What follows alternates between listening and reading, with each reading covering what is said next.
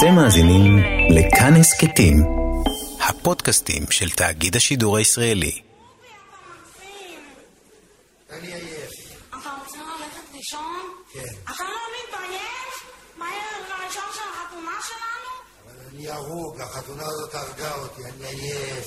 אולי אתה מתחרט שהתחתנת איתי? אל תתחילי, טוב? כל מה שאני רוצה זה לישון. אבל זה באבל, הרי אנחנו סוף סוף שנינו לבד ביחד. אתמול גם כן היינו ביחד, יוכבת. אתמול זה לא היום. אבל גם שלשום היינו ביחד. שלשום זה לא אנחנו אתמול. כבר שנתיים ביחד. אתה מתחרט שהתחתנת איתי. אני? כן, אתה. למה לדבר על דברים שכבר קרו, יוכבת?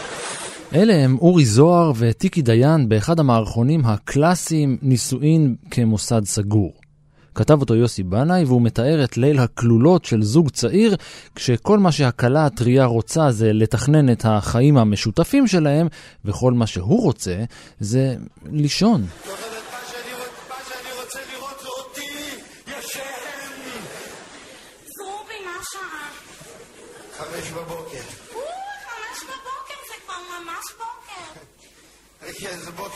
זה בוקר חזק, אפשר? אתה רוצה ללכת לישון בבוקר?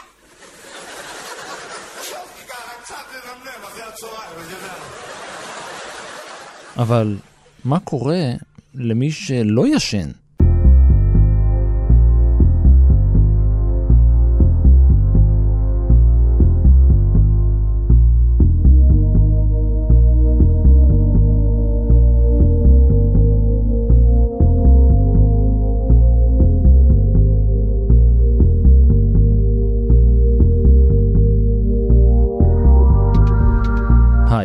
אני רן מנהר ואתם על מנהר הזמן. מדי פרק אנחנו מספרים לכם על מקרה שקרה בעבר מזווית שכנראה עוד לא הכרתם. בפרקים הקודמים של מנהר הזמן סיפרנו לכם כמה סיפורים מההיסטוריה ולכולם מכנה משותף. סיפרנו על התאונה החמורה ביותר במתקן גרעיני בארצות הברית ועל האסון האדיר שהמיתה התאונה בכור הגרעיני צ'רנוביל, תיארנו את האסון התעשייתי החמור ביותר בהיסטוריה שהתרחש בהודו, נזכרנו באסון הזיהום הראשון החמור ביותר בהיסטוריה, אסון הנפט של אקסון ולדיז, ושוחחנו על מעבורת החלל צ'אלנג'ר שהתפוצצה בעת ההמראה. הפעם אנחנו יוצאים למסע חלומי שינסה להאיר את המשותף לכל האסונות הגדולים האלה, הסיבה המרכזית לכשל שהוביל לכל אחד מהם. מחסור חמור בשינה, שהוביל לכושר שיפוט לקוי ויכולת גרועה לקבל החלטות נכונות.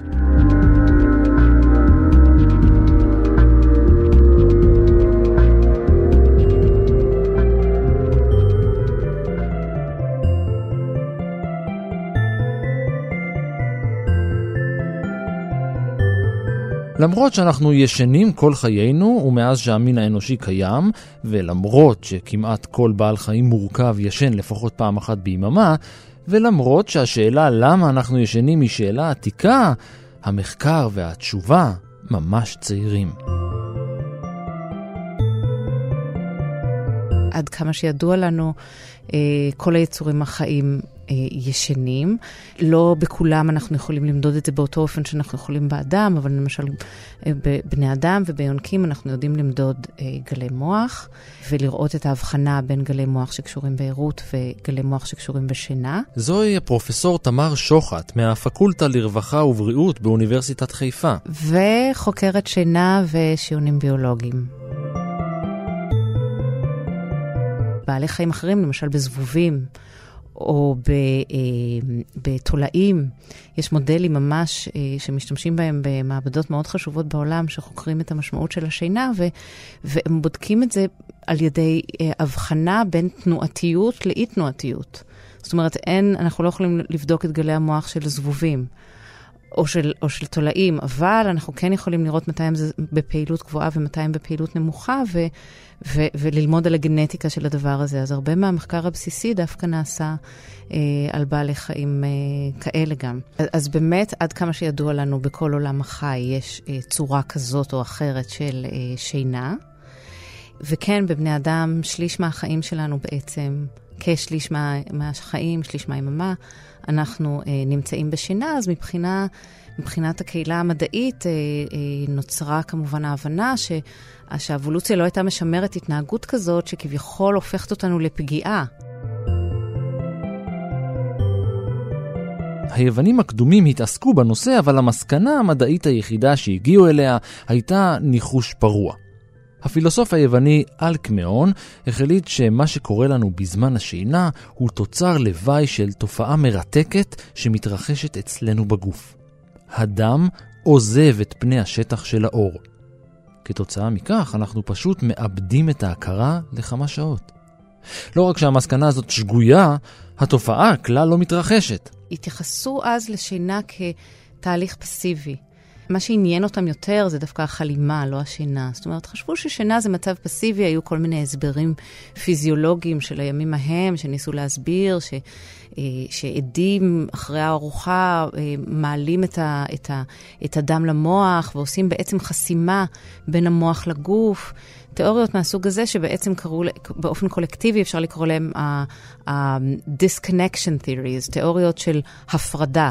וההפרדה היא כמובן בין המוח לבין שאר הגוף. המסתורין הנוגע לשינה נמשך עד לתחילת המאה ה-20. אז נעשו צעדים אדירים בהבנה של השינה ובחקר המוח.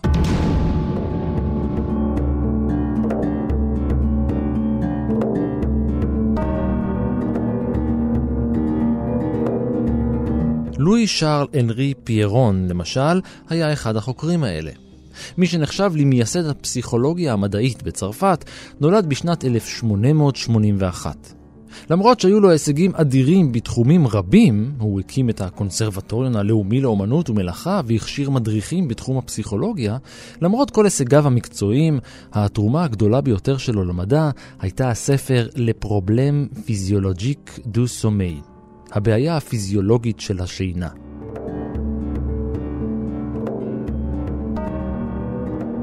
פירון הוא באמת אה, אה, חוקר מה, מהז'אנר של התיאוריות הכימיות. מה זה התיאוריות הכימיות? הוא הוכיח או הראה או ייסד את הבסיס להבנה שהשינה היא צורך אה, שנובעת מזה שאנחנו ערים הרבה זמן. בעצם. נורא פשוט, נכון? זה נקרא היום, זה נקרא עד היום העיקרון ההומאוסטטי. זאת אומרת, במהלך השני שליש מהיממה שאז אנחנו ערים, אנחנו צוברים כל הזמן צורך בשינה. עכשיו, אמרתי תיאוריות כימיות. למה כימיות? משום שהוא טען שיש משהו שמצטבר בגוף, משהו שמצטבר בדם. אה, אה, או בנוזל חוט השדרה, והוא בדק את הדברים האלה על כלבים, תכף אני אספר איך הוא עשה את זה, אה, מצטברים רעלנים. והרעלנים האלה מצטברים בכל שעות הערות שלנו. כלומר, כל שעה נוספת שאנחנו ערים, רמת הרעלנים אה, תעלה. אה, עד שיש איזשהו אה, מנגנון במוח שאומר לגוף, זהו, הגיע סף גבוה מדי של רעלנים. כדי להיפטר מהרעלנים האלה, אנחנו צריכים ללכת לישון. ובזמן השינה, הרעלנים האלה נעלמים. אוקיי? ואז אנחנו קמים בבוקר ומתחילים את היום שלנו מחדש עם רמת רעלנים נמוכה. בספר, שראה אור בשנת 1913, פירון ניסה גישה חדשה להתמודד עם השינה, מדע. זה היה הטקסט המדעי המודרני הראשון שפרץ את הדרך לפתרון חידת השינה. אז הוא לקח uh, כלבים, זה היה מודל המחקר שלו, uh, והוא uh, מנע מהם שינה. במשך שעות הוא לא נתן להם לישון. אה, שיחק איתם, עשה איתם כל מיני פעלולים, אבל לא נתן להם לישון. זאת אומרת, הוא יצר מצב של חסך שינה בכלבים. אה, ואז הוא לקח מהם או אה, דם, סרום דם, או נוזל חוט שדרה, והזריק לכלבים שהיו ערניים לחלוטין. זאת אומרת, כלבים שישנו כמו שצריך, אה, שלפשטונדה, הכל, והוא ראה שהם נרדמו. זאת אומרת, משהו בדם או בנוזל אה, חוט השדרה, גרם להם להירדם. זה היה כמו השפעה של כדור שינה. אה, וזאת בעצם הייתה ההוכחה שלו, בלי שהייתה לו טכנולוגיה מאוד מתקדמת, כי אנחנו באמת מדברים על תחילת המאה ה-20, שמשהו מצטבר בזמן הערות שגורם לנו אה, אה, בצורך לישון.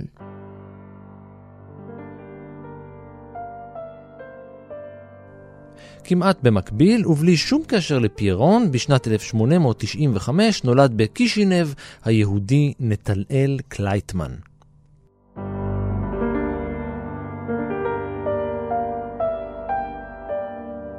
כבר בגיל צעיר הוא התעניין בתודעה האנושית. דיברתי קודם על שעונים ביולוגיים, שזה, ששינה זה אחד מהשעונים האלה, או אחד המקצבים של השעונים האלה. Uh, הוא עשה את כל המחקרים באמת המאוד uh, חלוציים בתחום הזה, uh, ופעם ששאלו אותו למה אנחנו ישנים, אז הוא אמר, תגידו לי קודם למה אנחנו ערים, ואז אני אגיד לכם למה אנחנו ישנים. לא רק הוא, אבל גם באמת פילוסופים מהתרבות היוונית שאלו את השאלה הזאת. ההכרה היא, היא, היא הגירויים שאנחנו אוספים מהסביבה. דרך אגב, שככה חיפשתי את המקורות היווניים של הדבר הזה, ראיתי שממש אין הרבה חדש תחת השמש. ויש אה, פילוסופים יוונים שממש אה, דיברו על אה, אטומים שנכנסים, לה, שנכנסים לתודעה שלנו, ש, שגירויים שאנחנו קולטים אותם. והם קישרו את זה גם למה שקורה אחר כך בשינה. בעצם הם התייחסו לשינה, כמצ... שינה וחלימה בתוך שינה, כמצב ש... של שאריות שנותרו מתוך הגירויים שקלטנו מהסביבה במהלך היום, שמתערבבים להם עם, עם, עם מה שקורה לנו בלילה ואנחנו חולמים עליהם בעצם.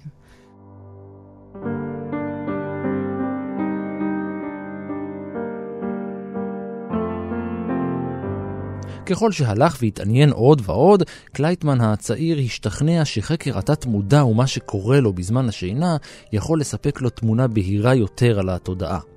ובדיוק כשהגיע לתובנה הזאת, החלו הפרעות בקישינב.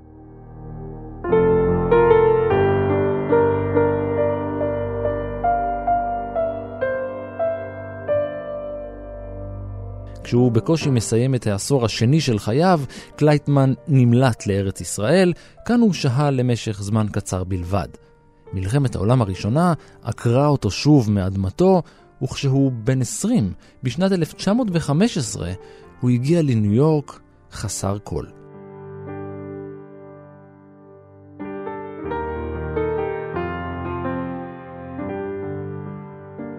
כדי להגשים את חלומו, תרתי משמע, הוא היה חייב לעבוד וללמוד.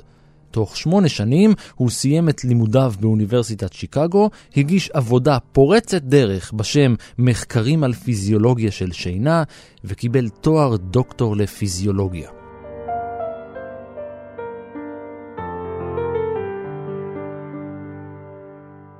כישרון כזה לא מתבזבז, והוא נחטף אל האקדמיה בפקולטה לפיזיולוגיה באוניברסיטה בשיקגו. בשנת 39 הוא פרסם את הספר המשפיע שינה וערות, שכלל מחקרים על מאפייני שינה באוכלוסיות שונות והשפעת המחסור בשינה. קלייטמן ידוע כיום כאבי מחקר השינה האמריקאי.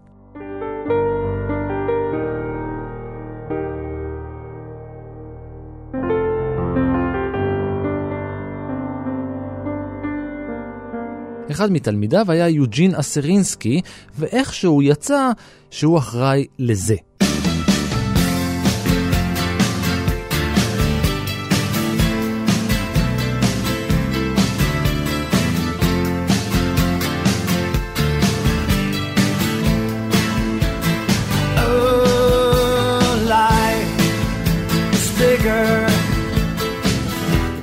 יוג'ין אסרינסקי נולד בשנת 1921 לרופא שיניים, וכשבגר, הלך ללמוד גם הוא באוניברסיטת שיקגו.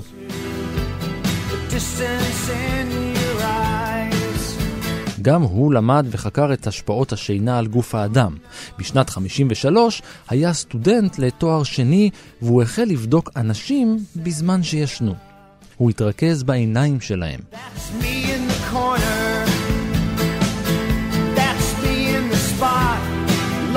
אסרינסקי שם לב שמדי פעם, בצורה מחזורית, לכל מי שישן קרה דבר מוזר. העיניים שלו התחילו לזוז מצד לצד במהירות בתנועות לא סדירות. יחד עם קלייטמן, השניים השתמשו באלפי מתנדבים ובעזרת מכשיר EEG, אלקטרואנספלוגרף, תיעדו את תנועות העפעפיים שלהם בזמן שישנו. בכל לילה מכשיר ה-EEG קשקש ותיעד תנודות עיניים על 800 מטרים של נייר. הם קראו לתופעה תנועות עיניים מהירות. Rapid Eye Movement. בקיצור, REM.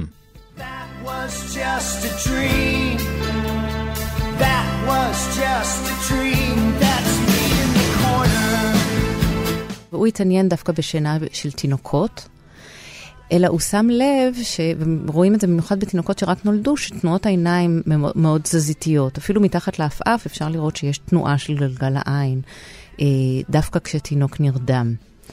אה, ולכן הם החליטו, למה לא, בואו ננסה, במקום להדביק אלקטרודות לקרקפת, בואו נדביק, בוא, נדביק את האלקטרודות ב, לשני צידי העין ונרשום את הפעילות החשמלית של גלגל העין. ואז הם ראו באמת קודם בתינוקות, אחר כך יותר מאוחר הם בדקו את זה גם במבוגרים, שמיד עם ההירדמות תינוקות מתחילים אה, להראות תנועות עיניים סוערות. ומה שמעניין הוא אה, שני דברים. קודם כל, במבוגרים, זה לא קורה מיד עם ההירדמות כמו בתינוקות. אה, במבוגרים שנת הרם מתחילה כ-90 דקות, זאת אומרת שעה וחצי אחרי ההירדמות הראשונית. אז זה לא מקרי שהוא גילה את זה דווקא בתינוקות, כי מי שרואה תינוק שרק נולד, רואה שהוא מיד נכנס לשנת רם, מיד הוא מראה את התנועות עיניים הסוערות האלה. צריך, צריך להסביר שזאת לא התופעה היחידה שמעניינת בשנת רם.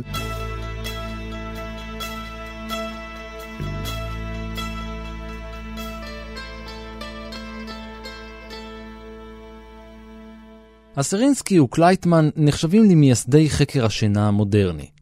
הם הבחינו ששנת R.E.M. הייתה מתואמת בדיוק עם הזמן בו אנחנו חולמים בזמן שינה, הזמן בו המוח שלנו פעיל במיוחד, ממש כפי שהוא פעיל בזמן ערות. והסיבה היא שאם אנחנו מסתכלים על, על עוד ערוצים, עוד ערוצים אלקטרופיזיולוגיים, אה, הם מראים אה, מין שילוב מעניין כזה. קודם כל נתחיל מגלי המוח, מה-EEG. אה, גלי המוח בזמן שנת רם אה, לעתים נראים כמו ערות. זאת אומרת, אם אנחנו מסתכלים רק על ערוץ של EEG, אה, ואנחנו לא רואים אם האדם בחדר השני, בדרך כלל במעבדת שינה יש חדר טכנאי שרואה את הערוצים, וחדר של אה, ישן, של הנבדק הישן. אה, אם אנחנו נראה רק את ערוץ ה-EEG, לפעמים אנחנו לא נדע, לא נוכל להבחין אם האדם ער או ישן. אז איך בכל זאת אנחנו מבחינים? קודם כל, באמת יש כמו שאמרתי, את תנועות העיניים אה, שבהתפרצויות שחוזרות ומדי פעם במהלך אה, שנת רם, הן סוערות מאוד, שזה גם דומה לערות, אבל יש תופעה אחרת מעניינת, וזה מתח השרירים. מתברר שכאשר אה, אנחנו נמצאים בשנת רם, טונוס השרירים שלנו נעלם. זו תופעה שנקראת אטוניה. אה, מה שאומר שכשאנחנו לא בשנת רם, יש טונוס שרירים. הוא לא מאוד חזק כמו כשאני יושבת כאן על הכיסא או, או עומדת והולכת, אבל עדיין יש טונוס שרירים יציב, ואילו בשנת REM הטונוס הזה נעלם. ההבנה של החוקרים, כשהם גילו את התופעה הזאת, היא שמכיוון שאנחנו רואים סרטים בזמן שנת REM, כן? זה, זה בעצם, שנת, שנת REM זה שנת החלום, ורוב החלומות שלנו אה, מתרחשים בזמן שנת REM. הרעיון של האטוניה הוא למנוע מאיתנו אה, לפעול או לקום. ובעוד קלייטמן המשיך לחקור, הוא בחן וקבע את מחזורי המנוחה והפעילות בזמן שינה, הוא ביצע ניסויים בשינה במערות, גם מתחת לים, ואפילו בקוטב הצפוני, באופן אירוני ומבהיל. אסרינסקי הלך לעולמו בשנת 98, כשהוא בן 77, לאחר שמכוניתו פגעה בעץ. ככל הנראה, הוא נרדם על ההגה.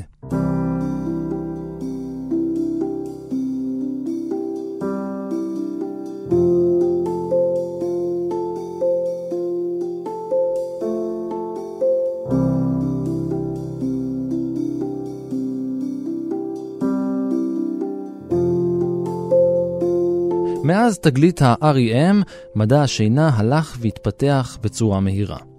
במשך 50 שנה שאפו החוקרים לדעת עוד יותר על השינה על מנת לאבחן ולטפל בבעיות ותסמונות שונות. תלמיד נוסף של נתנאל קלייטמן היה דוקטור ויליאם דמנט.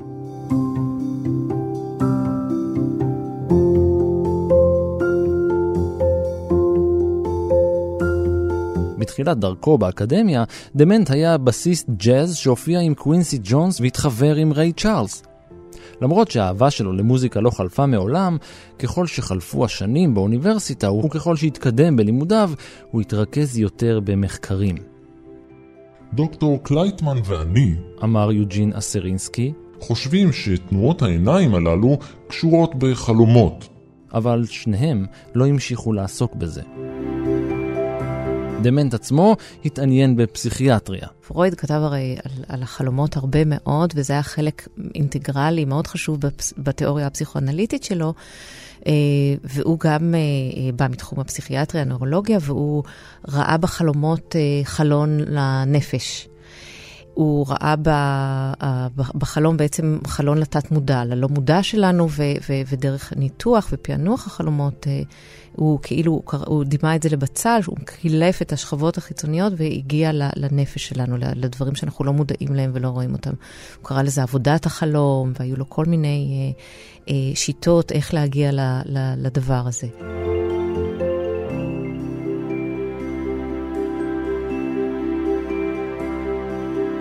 אפלטון דיבר על זה שיש איזשהו היבט פסיכולוגי לחלום, והוא דיבר על זה ש...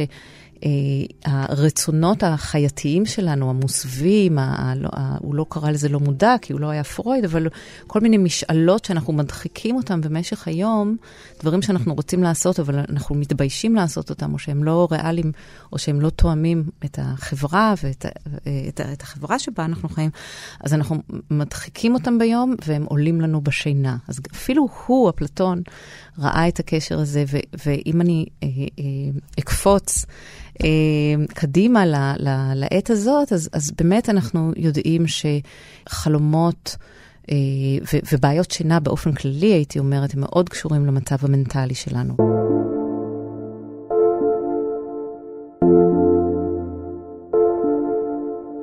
דמנט התלהב מהקשר בין R.E.M וחלומות ופרסם עבודת מחקר חדשה שמוכיחה את מחזוריות השינה בחתולים. וזה היה האות לשטף אינסופי של מחקרים פורצי דרך על ידי חוקרים מכל רחבי העולם ומשלל תחומים, מאלקטרופיזיולוגיה וביוכימיה ועד תעשיית התרופות. דמנט המשיך את דרכו של קלייטמן והוכיח את הקשר הישיר בין תנועות העיניים המהירות וחלומות.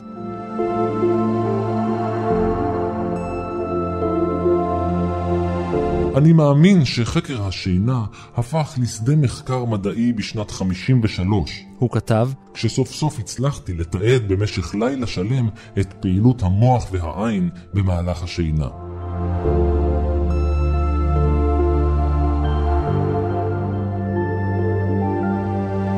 המושג שנת חלום נולד בסוף שנות החמישים. יש חוקר אה, שכתב ספר אה, אה, לפני כשנתיים שנקרא Why We Sleep, קוראים לו מת'יו ווקר, הוא, הוא, הוא נמצא באוניברסיטת ברקלי, אה, שעשה הרבה מחקרים על הנושא של אה, אה, מה תפקיד החלום ברגש.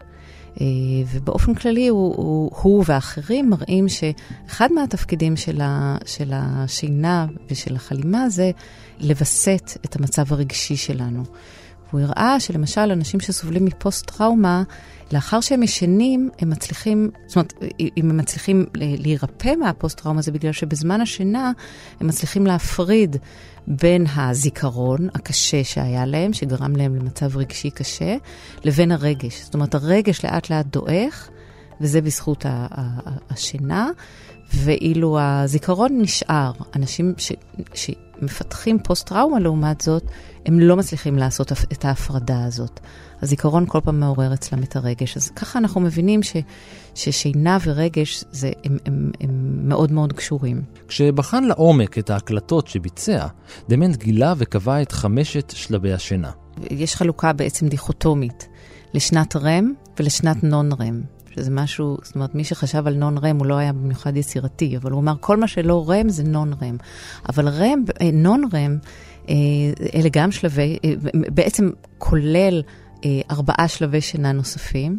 שפשוט נקראים, נקראים שוב באופן מאוד לא מקורי, 1, 2, 3 ו-4. ובעצם הם מייצגים את ההמשכיות משינה שהיא מאוד שטחית, או מין חצי שינה, חצי ערות כזאת, השלב שבו אנחנו נרדמים, שזה שלב אחד, לשינה עמוקה. של... שלב ארבע זה נחשב לשינה עמוקה. שלב שתיים זה מין שלב ביניים כזה, שבין שינה אה, אה, שטחית לשינה עמוקה. אז ציינו קודם לכן שרם מופיע אחרי 90 דקות, אז נון-רם מופיע ב-90 דקות הראשונות של הלילה, כשאנחנו נרדמים, תהליך ההירדמות. זה שלב אחד, זה שלב של שינה מאוד שטחית, לאחר מכן אנחנו עוברים לשלב שתיים, ומהר מאוד בתחילת הלילה אנחנו מגיעים לשינה עמוקה, שבאופן קולקטיבי היום אנחנו קוראים לזה שלבים שלוש וארבע, שמתאפיינים בגלי מוח מאוד איטיים ובעלי משרעת מאוד גבוהה. זאת אומרת, אלה הגלי מוח האיטיים שמייצגים את השינה העמוקה שלנו, ו- ומה שמעניין הוא שלמרות שיש לנו כמה מחזורים כאלה של שלבים 1, 2, 3, 4, רם, במהלך כל לילה, וכל מחזור כזה נמשך כשעה וחצי, הפרופורציות של השלבים הם משתנים לאורך הלילה. זאת אומרת, בחצי הראשון של הלילה יש לנו הרבה שינה עמוקה, אותה ש- שינה שלבים 3 ו-4, או שנת דלתא, על שם הגלים האיטיים, ובחצי השני של הלילה, רם דווקא הוא הדומיננטי. וגם על זה יש הרבה אה, מחקרים שמנסים להבין למה, למה זה ככה. בתחילת שנות ה-60 החל דמנט במחקר חדש, מחסור בשינה.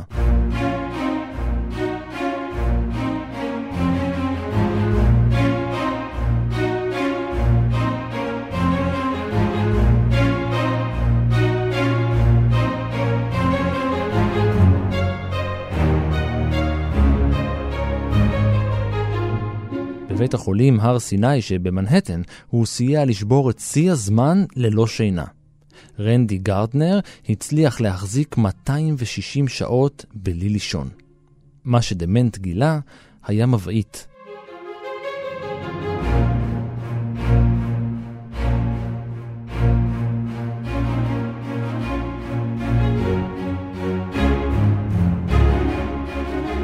היום אנחנו יודעים ששינה היא, היא חיונית לבריאות ותפקוד גם במישור המנטלי וגם במישור הפיזיולוגי.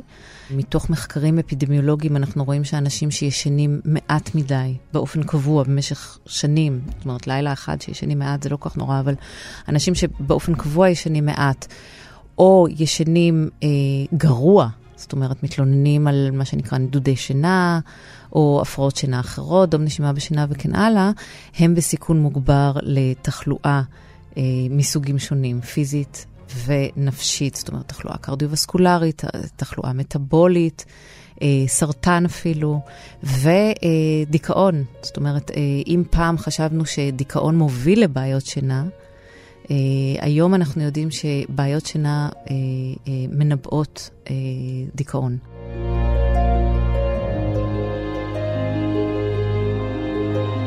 ביום העשירי לניסוי, גרדנר הצליח לנצח את דמנט במשחק פינבול, מה שהוביל את דמנט למסקנה כי למחסור קיצוני בשעות שינה אין הרבה השפעה על האדם, פרט לשינויי מצב הרוח הקשורים לעייפות. למרות זאת, לגרדנר היו שינויים קוגניטיביים והתנהגותיים חמורים. מצבי רוח, בעיות ריכוז וזיכרון לטווח הקצר, פרנויה, הזיות. יום אחרי שניצח במשחק הפינבול, הוא התבקש לחישוב מתמטי פשוט ועצר באמצע. למה הפסקת? הוא נשאל. הוא ענה, אני לא זוכר בכלל, מה אני עושה?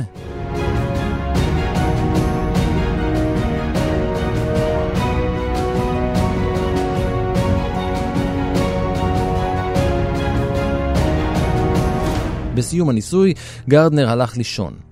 הוא ישן במשך 14 שעות ו-40 דקות.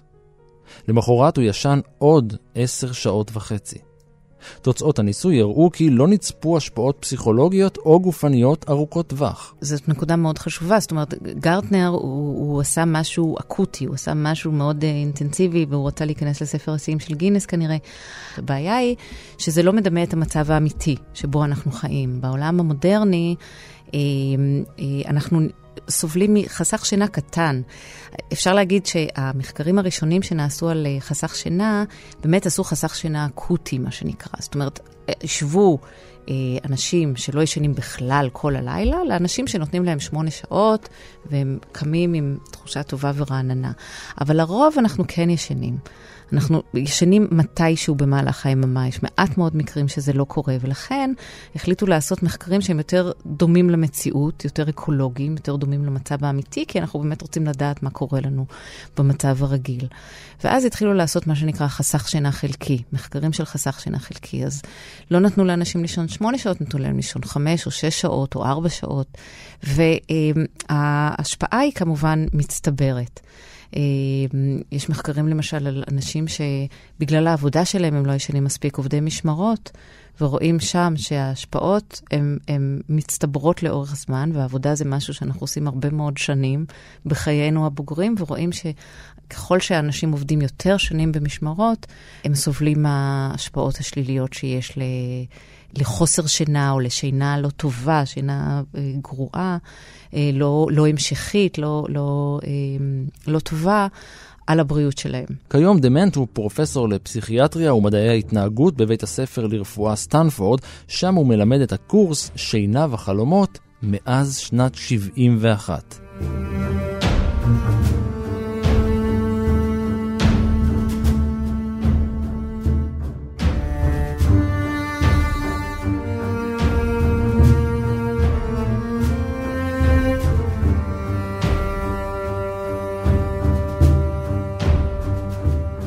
מחקרו פורץ הדרך של דמנט על שינה אצל חתולים הוביל כאמור לים של מחקרים נוספים. מישל ז'ובה הצרפתית היה אחד החוקרים האלה. הוא היה נוירוביולוג ובשנות ה-50 הוא ביצע מחקרים בנוירופיזיולוגיה בפקולטה לרפואה בליון ובבית החולים הנוירולוגי בעיר. בשנת 59 הוא מדד ותיעד את תמונת הפעילות החשמלית במצב של מוות מוחי.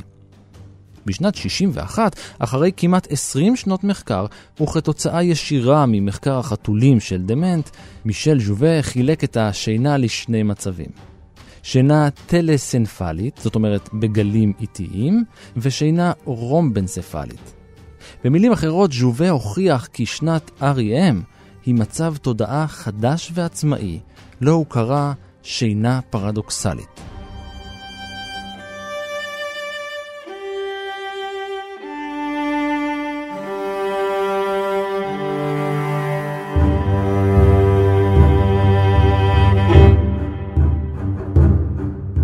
אז, אז כמו שאמרתי, יש רם ויש את כל השאר. Uh, והסיבה uh, שרם פרדוקסלית, קודם כל זה בגלל שבאמת היינו מצפים שאם המוח ער, כמו שאנחנו, יש לנו אינדיקציות שהמוח הוא כמו ער, הוא לא בדיוק ער, כי אנחנו לא זוכרים, אנחנו לא בהכרה כשאנחנו בשנת רם, אנחנו באמת ישנים. uh, אבל בכל זאת המוח ער, אז הנה לך פרדוקס ראשון. פרדוקס שני, יש את מתח השרירים, שהם דווקא משותקים, זאת אומרת, אנחנו משותקים בזמן שנת רם, אז, אז זה גם, זאת אומרת, בעירות אנחנו לא משותקים, השרירים שלנו לא משותקים.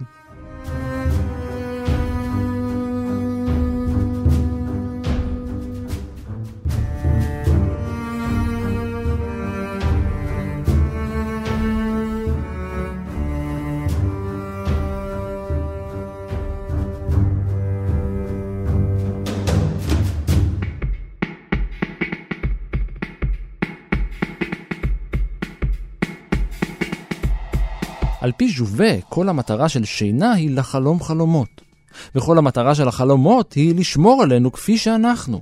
לשמור על התורשה הפסיכולוגית שלנו, על הבסיס של האישיות של כל אחד מאיתנו. בעצם, אנחנו חולמים כדי להישאר שפויים.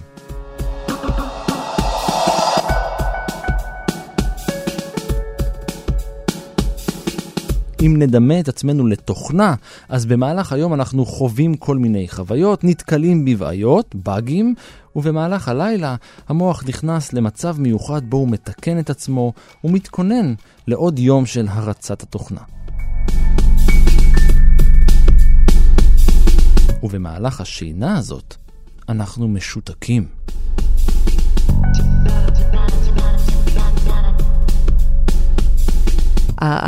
הרעיון שהחוקרים, אותם חוקרים ש, שעסקו ברם, היה שאם אנחנו, אם לא יהיה שיתוק שרירי, אז אנחנו נפעל לפי החלום שלנו. ויש את הסיפור שהוא, אה, אני לא יודעת אם הוא אגדה לא אורבנית, אלא של חוקרי שינה, או אמיתית, אני מאמינה שהיא אמיתית, אבל היא קצת פשטנית, בכל זאת אני אספר אותה. יש אה, ז'אנר של מחקרים שנעשו באמת בשנות ה-50-60 על חלימה, שבה העירו אנשים, כאשר ראו שהם נמצאים בשנת רם, במעבדה, אה, מיד העירו אותם, שאלו אותם על מה חלמת. ואחד מהנבדקים האלה, אה, כשהעירו אותו, הוא אמר, אני חלמתי שאני צופה בשחקני אה, פינג פונג. והתרשים הראה כאילו שהוא מזיז את העיניים מצד ימין לצד שמאל, כמו שאנחנו צופים באמת בשחקני פינג פונג, שמעבירים את הכדור מצד אחד של המגרש לצד השני. ואז הייתה הבנה כזאת, שאם אנחנו למשל חולמים שמישהו רודף אחרינו, אז יש מצב שאנחנו נקום מהמיטה וננסה לברוח. אז בעצם השיתוק השרירי הזה מגן עלינו מלפעול בהתאם לסיפור החלום.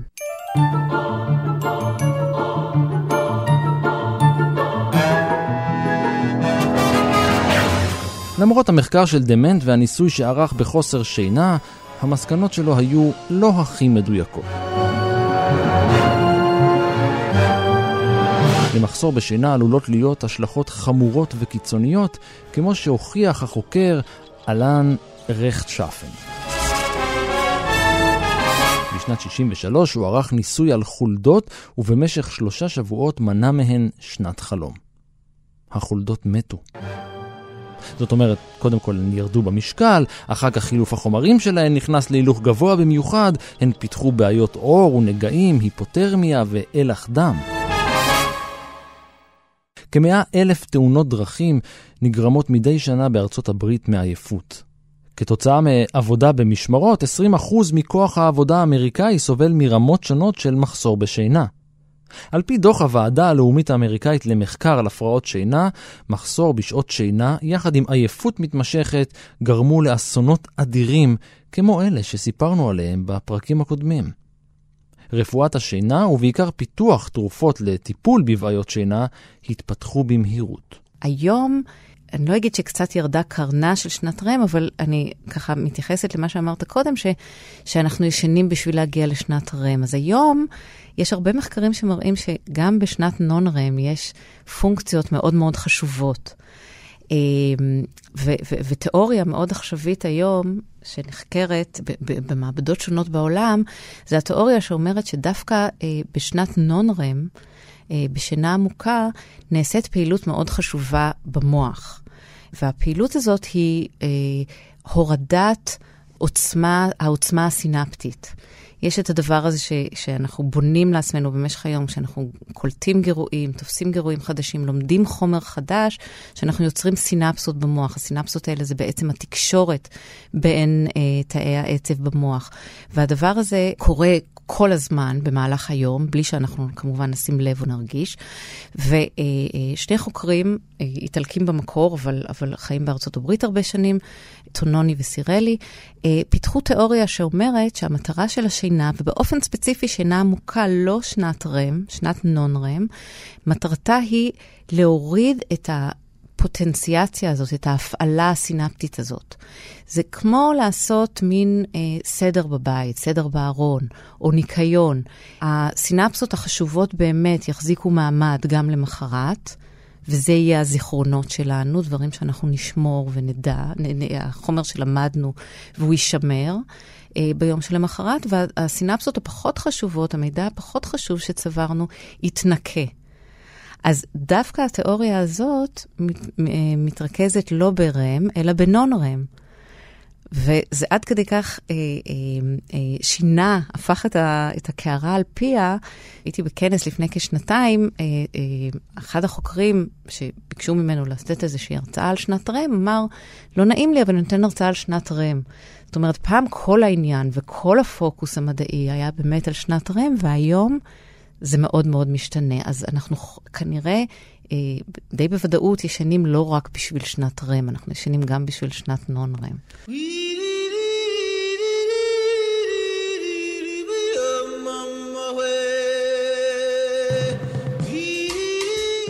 שנות ה... סוף שנות ה-80, תחילת שנות ה-90 של המאה ה-20, שהסתכלו על אה, שינה כחשובה לקונסולידציה של זיכרון, לקיבוע, לקידוד הזיכרונות שאנחנו צוברים במהלך היום. ושם נעשתה הרבה מאוד עבודה כדי להראות שבזמן השינה קורה משהו מעבר לזה שאנחנו נחים ואנחנו לוקחים time out, כן? פסק זמן, מה שנקרא offline, כדי לתת לכל המערכות להירגע, אלא יש משהו בשינה עצמה. ובסוגי השינה, וכאן גם ישבו רם ונון רם, שעוזר לנו לקדד יותר טוב את מה שלמדנו. כן, הזיכרונות שלנו מקבלים קידוד בהיפוקמפוס בזמן השינה. זאת אומרת, יש איזו פעילות אקטיבית בזמן שינה, והחוקרים הללו אה, ממש עשו הבחנה בין אה, למידה שחשוב לה שנת רם ולמידה שחשוב לה שנת נון רם.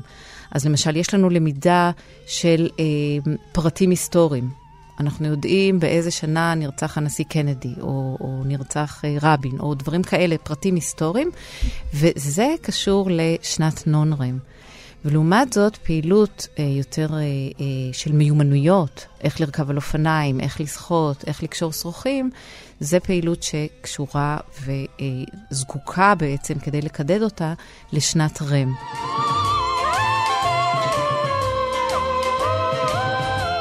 אז גם מהז'אנר מה, מה, הזה של המחקרים אנחנו מבינים שכל סוגי השינה הם חשובים, ושלרם יש אה, תפקיד חשוב בקידוד זיכרונות, אה, ולא רק לרגש.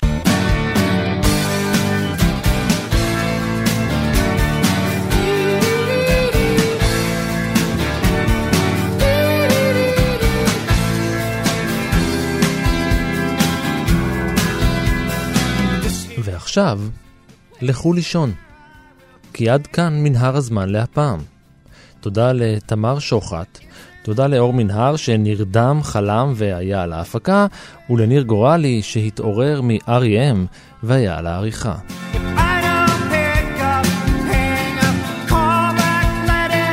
סיפורים נוספים מההיסטוריה ופרקים אחרים של מנהר הזמן מצפים לכם כל העת באתר שלנו, באפליקציה כאן, בכל יישומון הסכתים אחר וגם בספוטיפיי. מנהר הזמן משודרת מדי יום שני בשעה 4 ברשת כאן תרבות.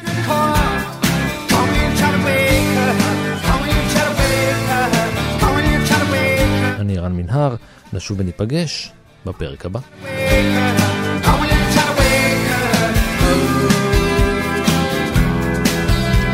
scratches.